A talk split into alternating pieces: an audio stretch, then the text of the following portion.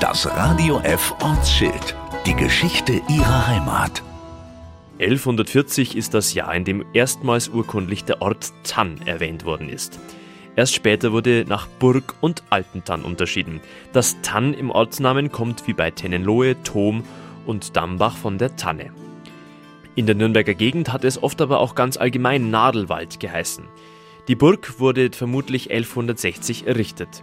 Der berühmte Raubritter Eppelein von Geilingen ist dort 1381 für eine Nacht gefangen gehalten worden, bevor er in Neumarkt dem Scharfrichter übergeben wurde.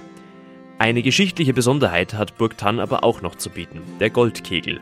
1953 ist er auf der Grenze zu Postbau gefunden worden, steht heute im Germanischen Nationalmuseum und war ein Zankapfel, wie Bürgermeister Heinz Mayer erzählt. Ja, das war in den 80er Jahren durchaus eine ernste Angelegenheit, denn die Akteure, ein Maurer aus Etzelsdorf und der Grundstücksbesitzer, ein Gastwirt aus dem Ortsteil Buch der Gemeinde Bosbauer Heng, woran sich auf einmal nicht mehr einig, wo er denn genau gefunden wurde. Und so hat man ein Gezetere angefangen, ob er denn jetzt in Mittelfranken, in der Oberpfalz, in Bosbauer oder in Burgtan gefunden wurde. Und wir haben uns dann geeinigt jetzt, dass wir ein Denkmal genau auf der Grenze zwischen den beiden Orten und zwischen den Regierungsbezirken Mittelfranken und Oberpfalz errichtet haben.